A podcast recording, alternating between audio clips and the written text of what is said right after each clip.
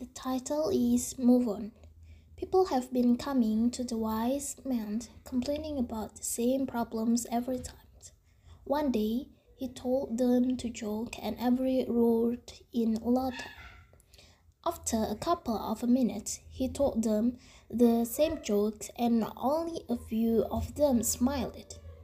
When he told the same joke for the third time, no one laughed anymore.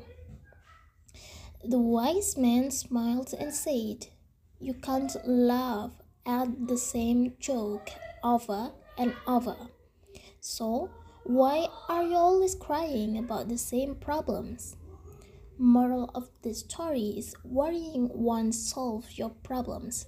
It just wastes your time and energy. Move on. Start again. Better things are waiting.